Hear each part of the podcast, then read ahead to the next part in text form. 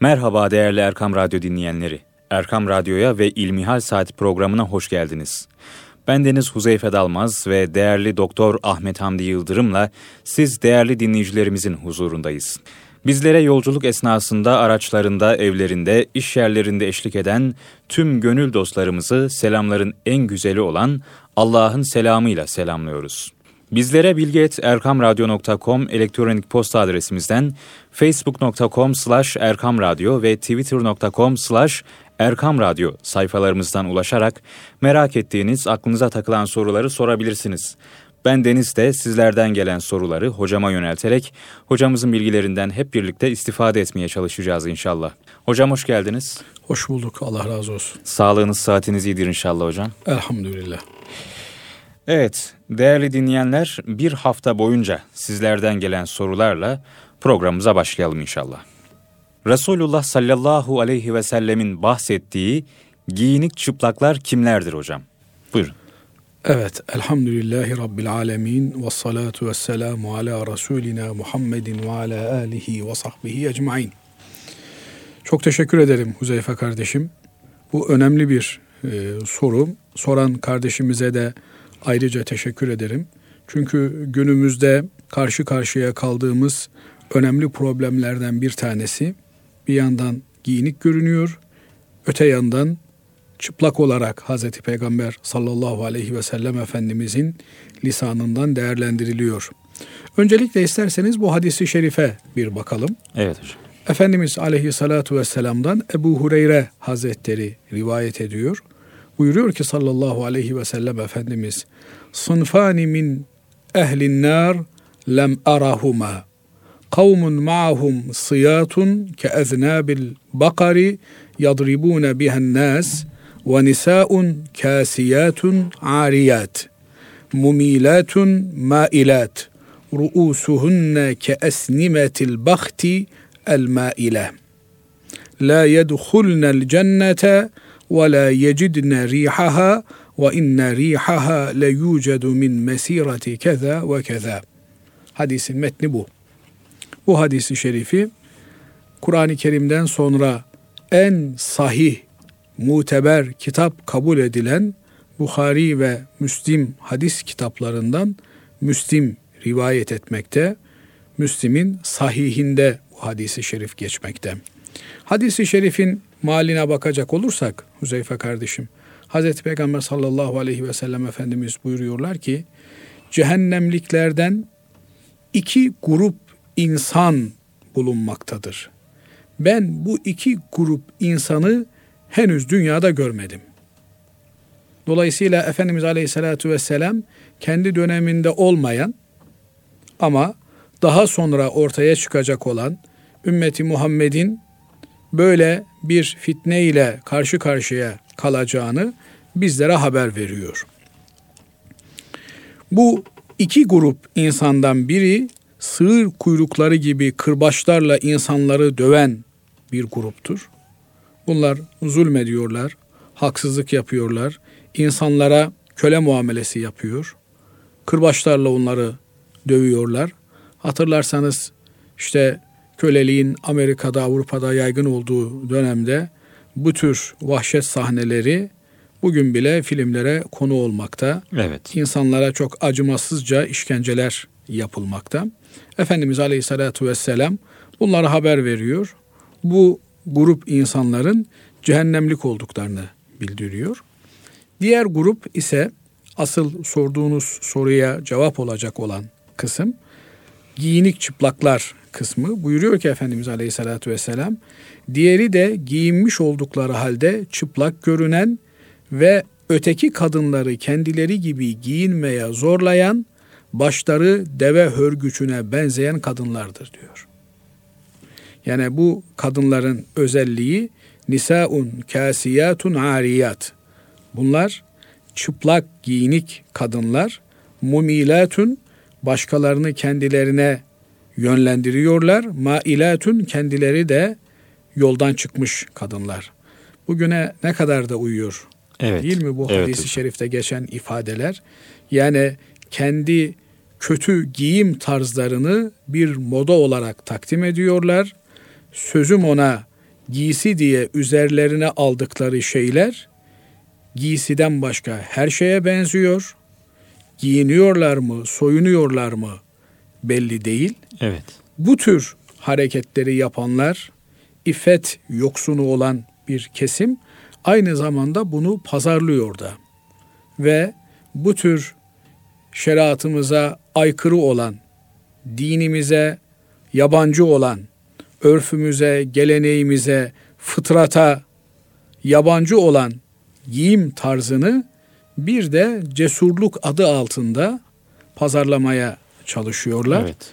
İşte bu kimselerle ilgili Efendimiz Aleyhisselatü Vesselam hadisin devamında çok ağır bir tehditte bulunuyor. Bunların başları da deve hörgücü gibidir buyuruyor Efendimiz Aleyhisselatü Vesselam. Yani başlarındaki tarzda örtünme şekilleri de deve hörgücüne benziyor. Şekil yapıyorlar. Bunlar diyor Hazreti Peygamber aleyhissalatu vesselam Efendimiz la yedhulnel cennete cennete giremezler diyor. Bunlar cennete giremeyeceklerdir diyor. Cennete girmeyi bırakın ve la yecidne rihaha cennetin kokusunu dahi hissedemeyeceklerdir. Oysa cennetin kokusu şu kadar şu kadar mesafeden alınır diyor Efendimiz Aleyhisselatü Vesselam. Demek ki bu kadınların işledikleri günah o kadar ağır bir günah ki o kadar e, veballi bir suç işliyorlar ki cennete giremeyecekleri gibi cennetin kokusunu dahi alamayacaklardır. Zaten cennetin kokusunu alsalar, imanın tadına varsalar, Müslüman olmanın lezzetini, mutluluğunu, saadetini yaşayabilseler, o zaman Hazreti Peygamber sallallahu aleyhi ve sellem Efendimiz'e tabi olmanın, onun yolundan gitmenin bahtiyarlığına erme imkanı bulabilirlerdi. Hocam çocukluğum, Şimdi, çocukluğumda hatırlıyorum. Eskiden çevremdeki insanlar erkekler görmesin diye e, veya kendilerini korumak için giyinirlerdi. Şimdi herkes görsün diye giyiniyorlar, kapanıyorlar. De böyle bir şey var hocam. Evet o e, maalesef asrımızın bir fitnesi.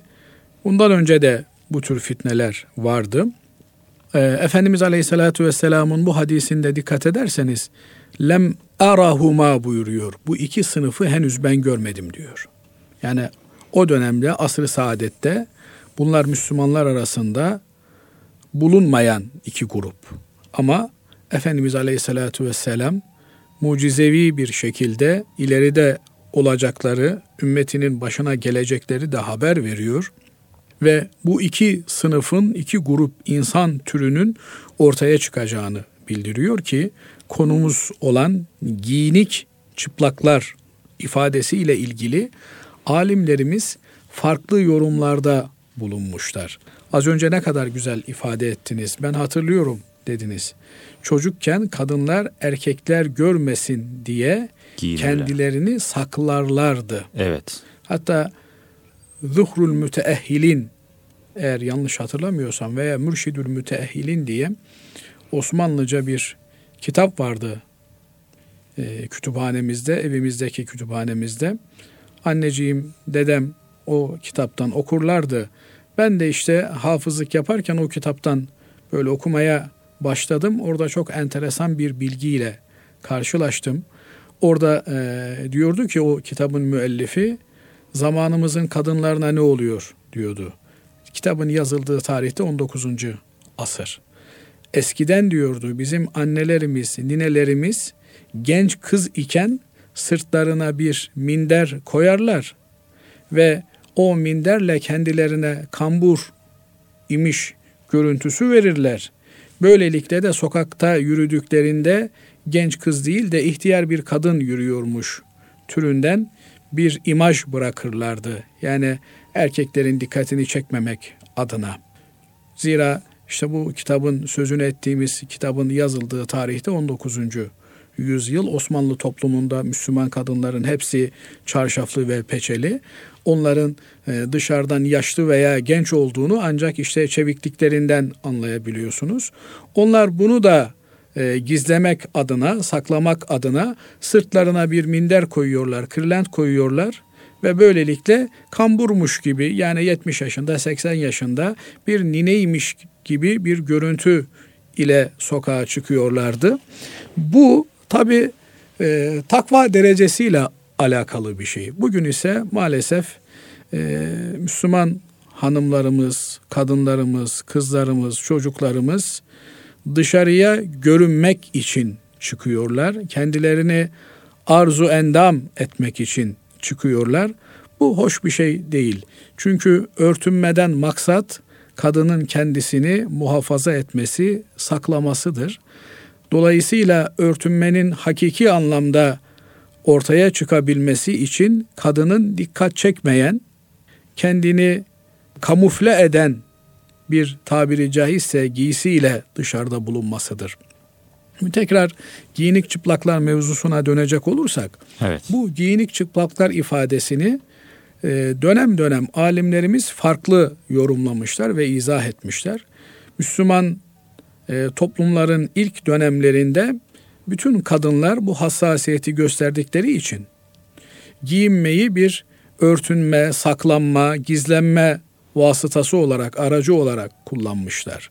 Bu dönemde giyinik çıplaklar ifadesi üzerinde taşıdıkları giysinin hakkını vermeyen, şükrünü eda etmeyen anlamına kullanılmış.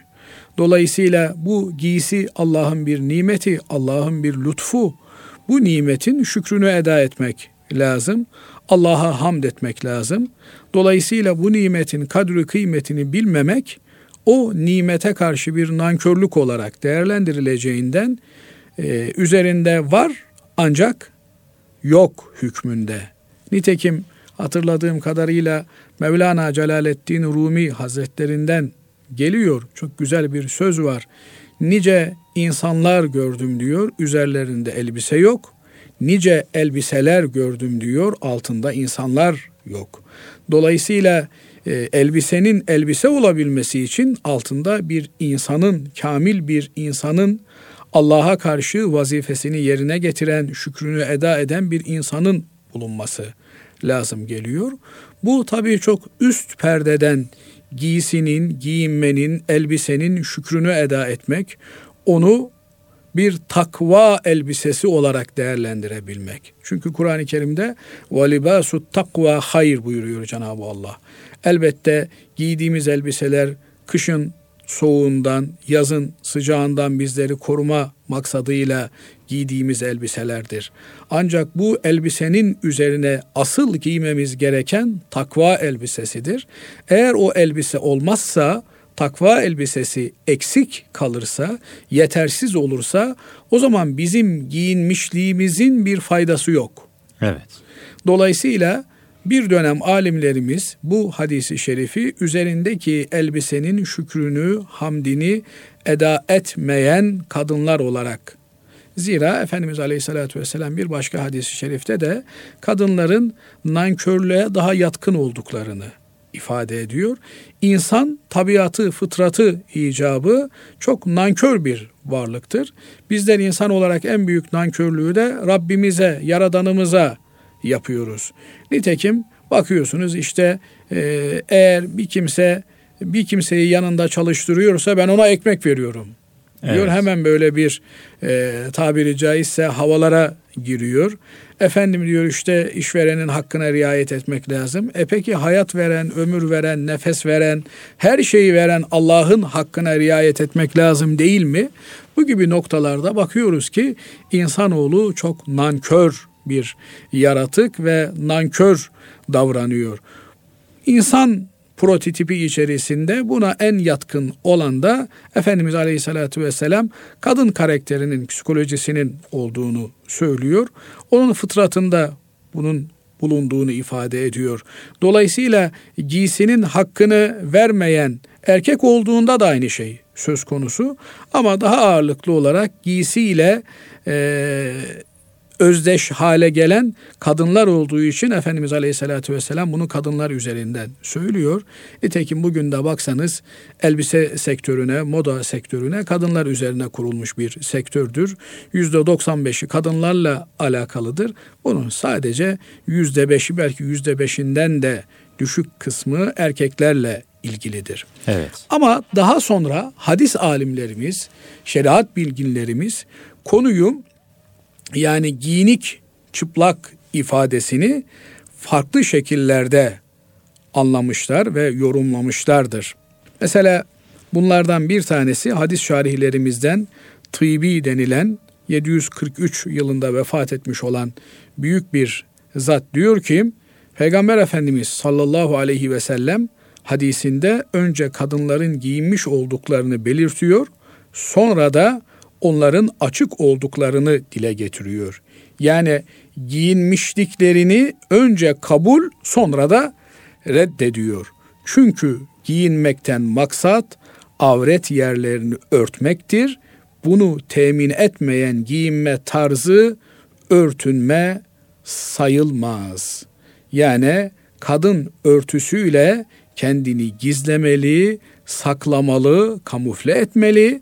Aksine örtüyle izharı nefis ederse, kendini ortaya koyarsa, ben buradayım diye bağırırsa, dikkatleri üzerine toplarsa, o zaman o örtünme, örtünme olmaktan çıkar Allah muhafaza etsin. Aksine belki de Huzeyfe kardeşim yani e, artık e, toplum gördüğü şeyleri kanıksamaya başlıyor. Evet. Göz gördükçe normalleşiyor. Kalp yadırgamamaya evet. başlıyor. Bugünlerde e, açık gezen bir kadına çok fazla iltifat edilmezken sözüm ona tesettürlü olduğunu iddia eden, söyleyen ama giyinmişlik alametinden çok giyinmemişlik görüntüsü serdeden kadınlarımızın, kızlarımızın dikkat çekme oranı çok daha fazla olabilmekte. Böylelikle tesettürün asıl maksadı ve ruhu kaybedilmiş bulunmaktadır ki Efendimiz Aleyhisselatü Vesselam buna dikkat çekmekte ve burada hadisi şerifte dikkatinizi çekerse bir başka önemli husus daha var. Bu giyim tarzını dikte ettiriyor. Yani özendirtiyor, başkalarına da adeta bir rol model haline geliyor. Bununla da ilgili Efendimiz aleyhissalatu vesselam buyuruyor ki, kim güzel bir çığır açarsa, men senne sünneten haseneten, kim güzel bir sünnet başlatır, güzel bir hayır başlatır, güzel bir çığır açarsa, onun sevabı ve kendisinden sonra o hayrı işleyecek olanların sevabı onun sevap hanesine, hasanat defterine yazılır buyuruyor.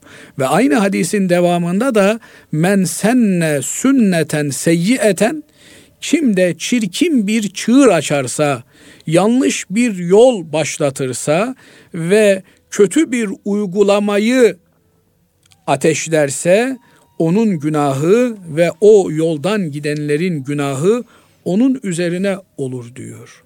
Mesela düşünsenize işte e, bugün e, bir takım İslam'ın tasvip etmeyeceği giysi tarzlarını moda olarak Müslümanlara dayatan, dikte eden, özendiren bunlar e, belki bir üretici firma olabilir. Evet.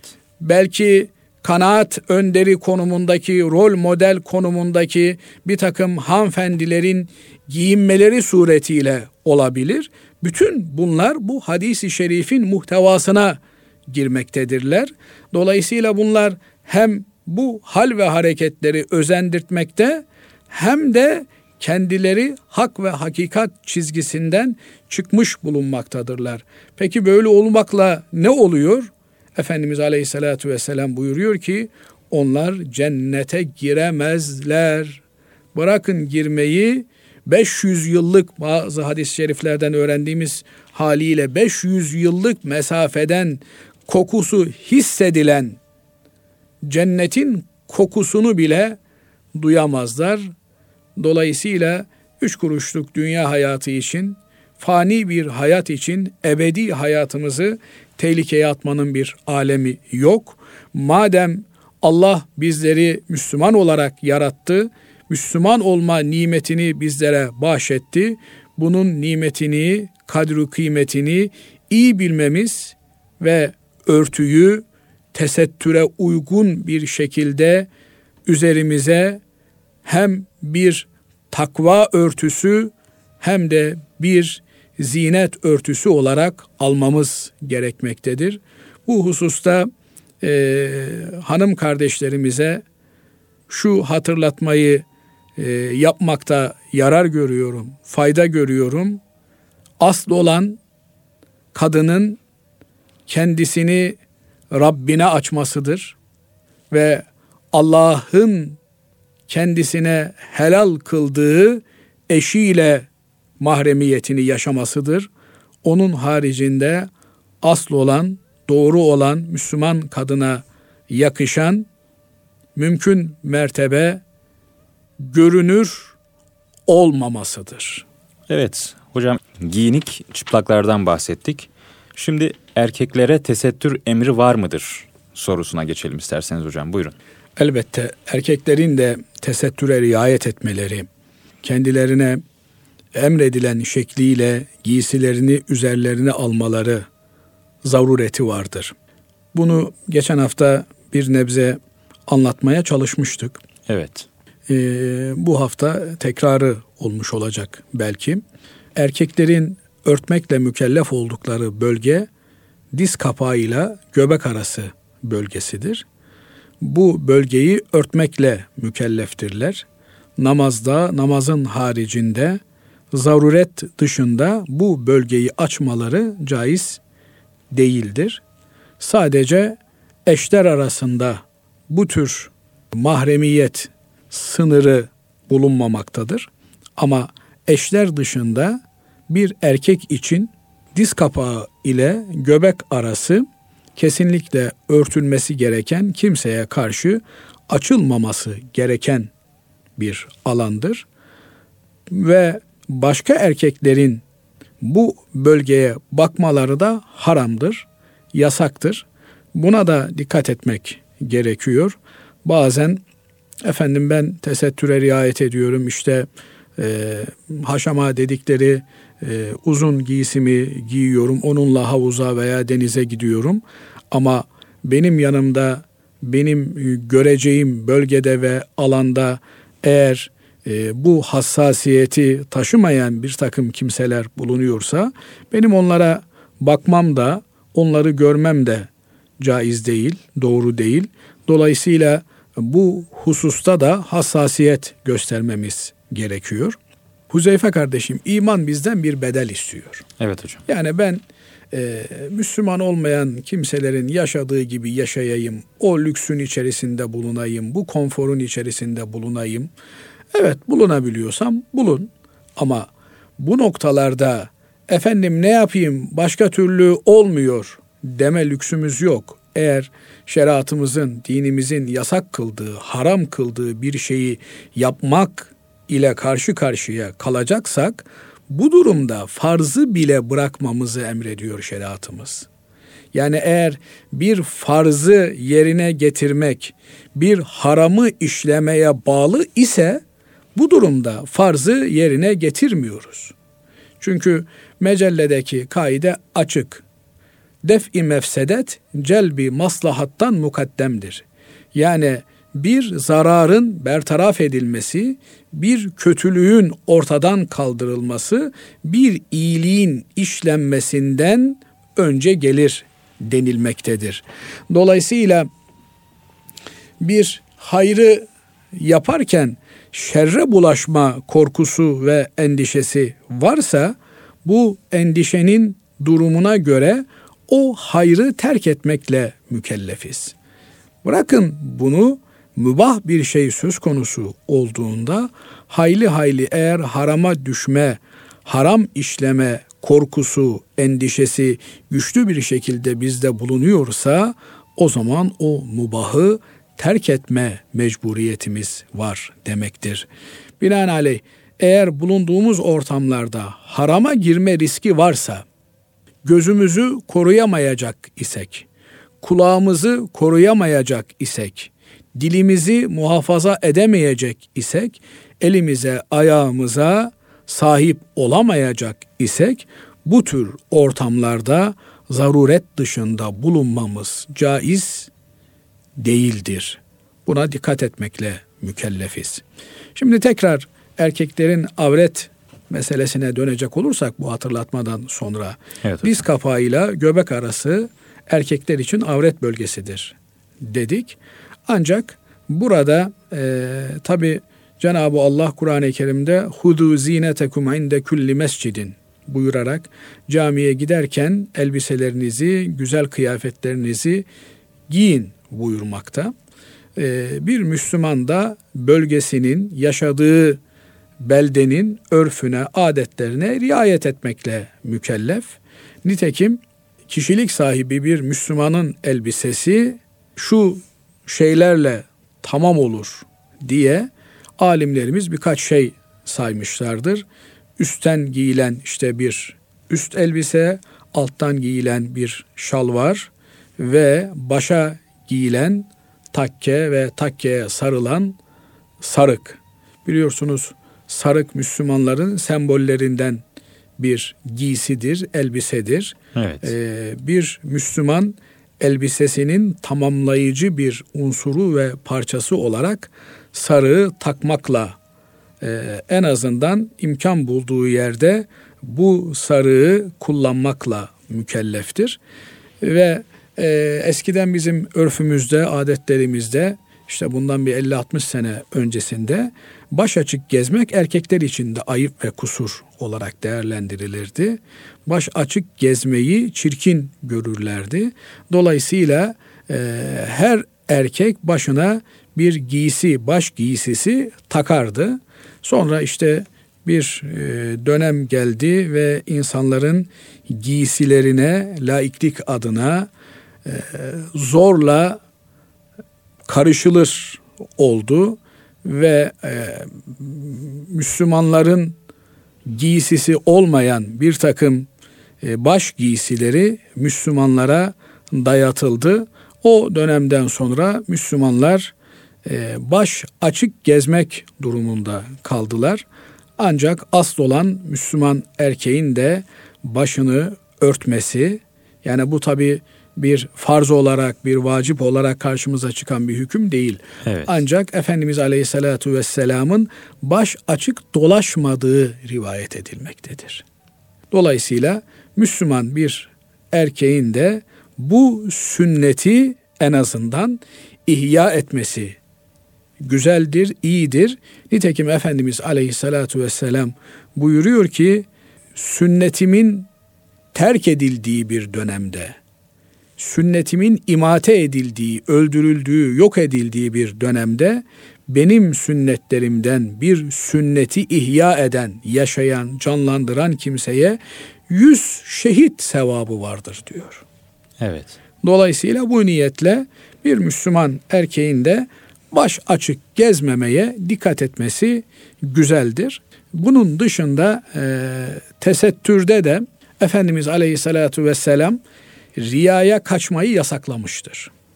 Yani gösteriş olsun diye işte insanlar itibar etsinler diye hani meşhur Nasrettin hocamızın Allah rahmet eylesin. Amin. Nasrettin Hoca büyük Allah dostlarından biri.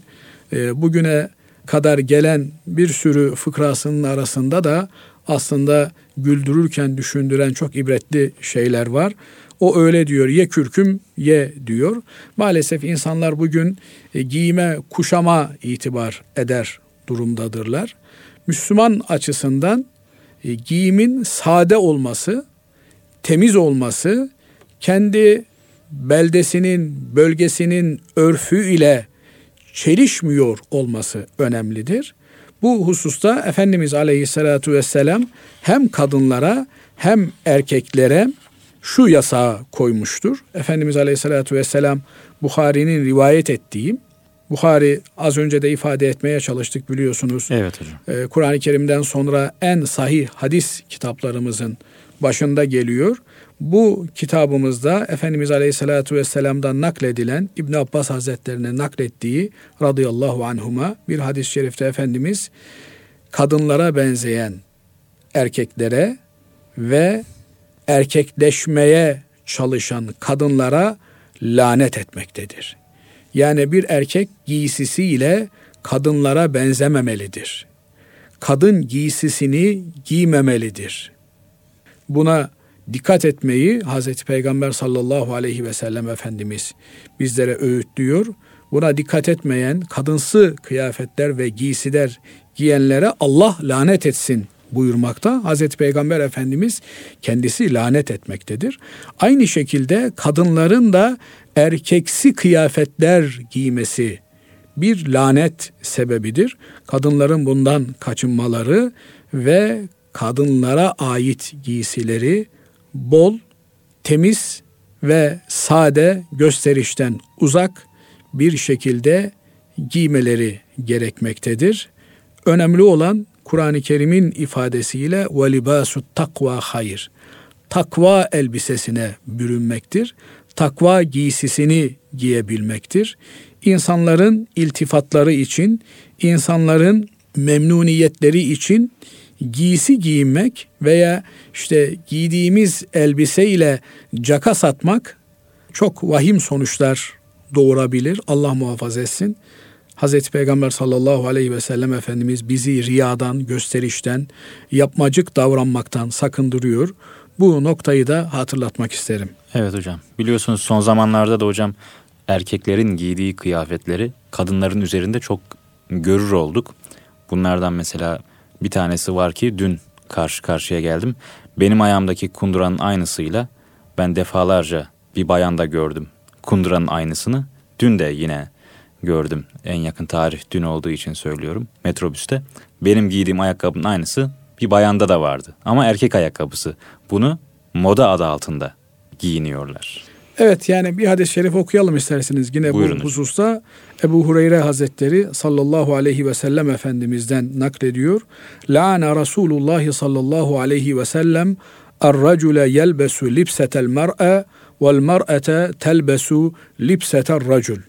Hazreti Peygamber sallallahu aleyhi ve sellem Efendimiz kadın gibi giyinen erkeğe, erkek gibi giyinen kadına lanet etmiştir diyor. Dolayısıyla elhamdülillah memleketimiz bol ve bereketli bir memleket. Kadınlar kendilerine yaraşan kadınsı kıyafetleri, erkekler de erkek kıyafetlerini şeriatımızın tanımladığı, bizlere bildirdiği ölçüler dahilinde giymeli ve kullanmalıdırlar. Böylelikle Hz. Peygamber Efendimizin lanet ettiği kesimden olmaktan kurtulmalıdırlar. Evet. Hocam dar ve düşük bel giyen arkadaşlara da tavsiyeniz olur mu? Mesela e, düşük bel son zamanlarda çok moda bir şey haline geldi. Camiye bile düşük belle gelen insanlar oluyor. Secdeye gittiği zaman uygunsuz şeyler olabiliyor. Uygunsuz bir defa dar olabiliyor. giyinmek hem sağlık açısından zararlı hem evet. de şeriatımızın tanımladığı normlara uymamaktadır. Bol, ferah, geniş giysiler giyilmesi gerekiyor. Vücut hatlarını belli etmeyen, ortaya koymayan giysilerin giyilmesi gerekiyor. E, düşük bel pantolon zaten o hepten e, fıtrat dışı bir şey. Elbise giyinmek için giyilir. Evet. Elbise soyunmak için giyilmez. Yani düşük bel pantolon giyen çok affedersiniz kendisini göstermek niyetiyle bunu giymektedir. Bir Müslümana yakışır bir giyim tarzı değil. Eğer giydiğimiz elbisenin açılma riski, avretimizi, avret yerini gösterme riski varsa o elbiseyi giymemiz zaten uygun değildir. Evet. Yani burada aslında söylenecek çok şeyler var. Ee, Müslümanlık kılık kıyafetle başlıyor. Yani dolayısıyla Müslüman kılık kıyafetiyle Müslümana benzemelidir. Görüldüğünde bu Müslüman denilmelidir. Yoksa orada dış kıyafet insanın içine de yansımakta. Allah muhafaza etsin. Ee, dış görüntüsü itibarıyla Müslüman dışı milletlere benzeyenlerin zamanla kalplerinin de kaymasından korkulur. Onun için biz kendimizi alemlerin Rabbine beğendirmeye, onun bütün insanlığa bir mutluluk, saadet kaynağı olarak gönderdiği fahri kainat Efendimiz aleyhissalatu vesselama beğendirmeye çalışmalıyız. O nasıl giyinmişse öyle giyinmeye gayret etmeliyiz. Evet hocam. Diğer bir soruya geçelim hocam. Bildiğimiz kadarıyla Kur'an-ı Kerim'de kan içmek haram. Kandan yapılan veya kan içeren gıda katkı maddelerini tüketmenin hükmü nedir? Evet Kur'an-ı Kerim e, evdemen mesfuhan ifadesiyle akıtılmış kanın haram olduğunu bildiriyor. E, akıtılmış kan nedir? Biliyorsunuz e, kurbanlık hayvanlar yani eti yenen hayvanlar boğazlandığında onların kanı akmaktadır. O kan akmak suretiyle zaten et temiz ve yiyilebilir hale gelmektedir. Eğer o kan akmamış olsa bütün mikroplar, virüsler o kanla beraber ete de sirayet etmiş olurlar. Araplar hayvanın akan kanını bir tepsiye, bir kaba toplarlar. Huzeyfe Bey kardeşim. Evet, ve onu fırına verirler ve daha sonra da yerlermiş. Dolayısıyla akmış kan, akan kan ifadesi buradan geliyor. Yoksa e, hayvanın etini tamamen kandan arındırmak mümkün değildir. Ne kadar yıkarsanız yıkayın o tekrar üzerinde kan birikecektir. E, binaenaleyh hayvanın etinin üzerindeki kan mevzu bahis değildir. Yani hayvanı kestiniz hiç etini yıkamaya da gerek yok. Kanı aktı direkt hemen cızbız yapabilirsiniz. Mangala koyabilirsiniz. Tabi dinlendirilmesi vesairesi filan onlar sağlık açısından farklı konular. Ama onun üzerindeki etin üzerindeki kan temiz midir? Temizdir. Etin üzerinde kaldığı müddetçe. Ama etten ayrıldığı zaman o kan pis hale, necis hale geliyor. Bunun yenmesi haram olduğu gibi bulundurulması da necistir.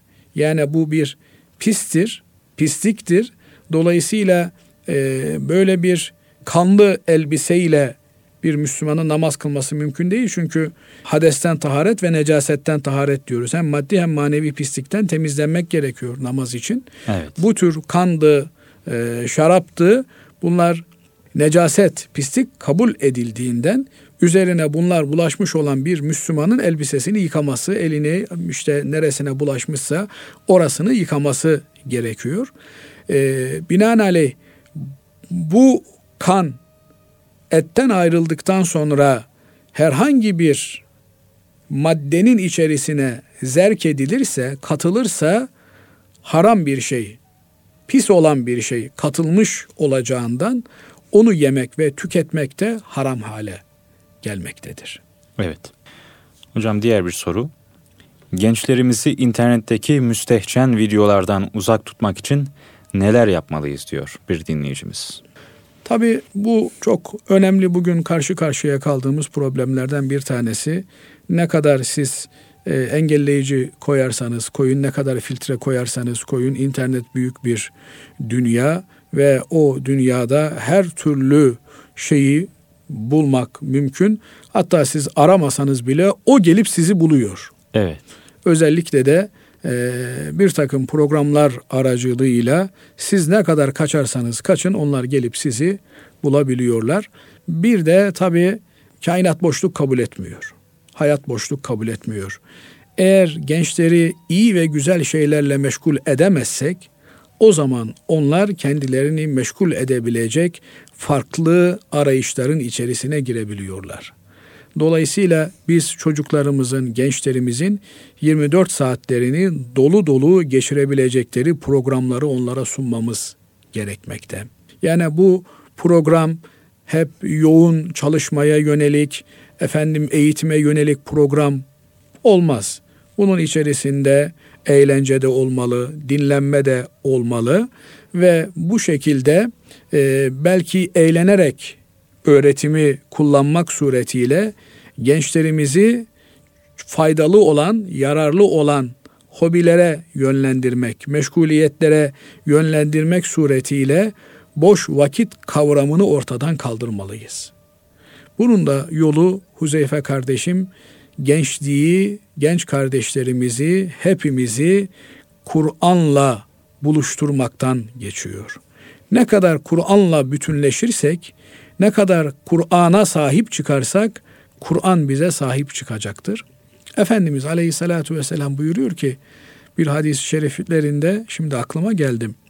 Bakara suresi okunan eve batale, musallat olmaz diyor. Batale ne? Batılla meşgul olanlar. Bunu sihirbaz olarak alimlerimiz anlamışlar. Evet. Bakara suresinin okunduğu eve sihir, büyü vesaire işiyle meşgul olanlar uğramaz. Bu tür evler Kur'an okunan evler, Bakara suresi özellikle okunan evler bu tür afetlerden emin olurlar. Bu aynı zamanda batılın her çeşidini de içine alıyor. Yani Kur'an'la meşgulse bir kalp o kalp batıl olan yollara girmez. İnternette lüzumsuz yerlerde dolaşmaz. Bir de tabi e, bizim jenerasyon için artık kırkları devirmiş olan jenerasyon için o kadar çok bu internet dünyasıyla, bilgisayar dünyasıyla ilgili bilgimiz yok. Ama çok da yabancı da değiliz. Fakat e, gençlerimiz artık yani çocuklar doğarken neredeyse e, akıllı telefonlarla, bilgisayarlarla doğar hale geldiler. Dolayısıyla internet kullanımı ile ilgili doğru bilgilendirmenin yapılması ve bu anlamda kursların düzenlenmesi gerekiyor. Yani neyi nerede nasıl arayacağını, bulacağını bilmesi gerekiyor. Ve Efendimiz Aleyhisselatü Vesselam bir erkeği yabancı bir kadınla baş başa kalmaması hususunda uyarıyor. Dolayısıyla eğer kendimizde efendim gençlerimizde bu tür uygunsuz sitelere girme eğilimi varsa yalnız kalmaktan kaçınmamız gerekiyor.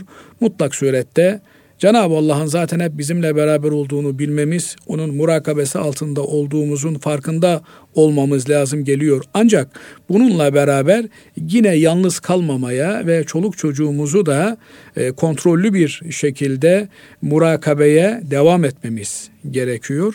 Ve şunu tekrar ifade etmek isterim ki biz ne kadar Kur'an'la bütünleşirsek batıl ve zararlı şeylerden kurtarmış oluruz.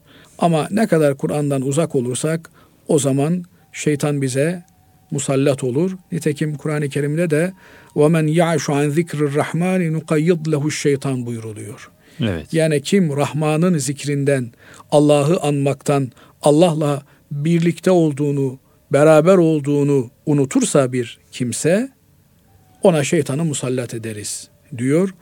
Biz bu yönüyle en büyük zikir olan Kur'an'a sarıldıkça onunla bir hayat oluşturmaya gayret ettikçe, ünsiyet içerisinde oldukça Allah'ın izniyle bu tür hastalıklar bizlerden uzak olur.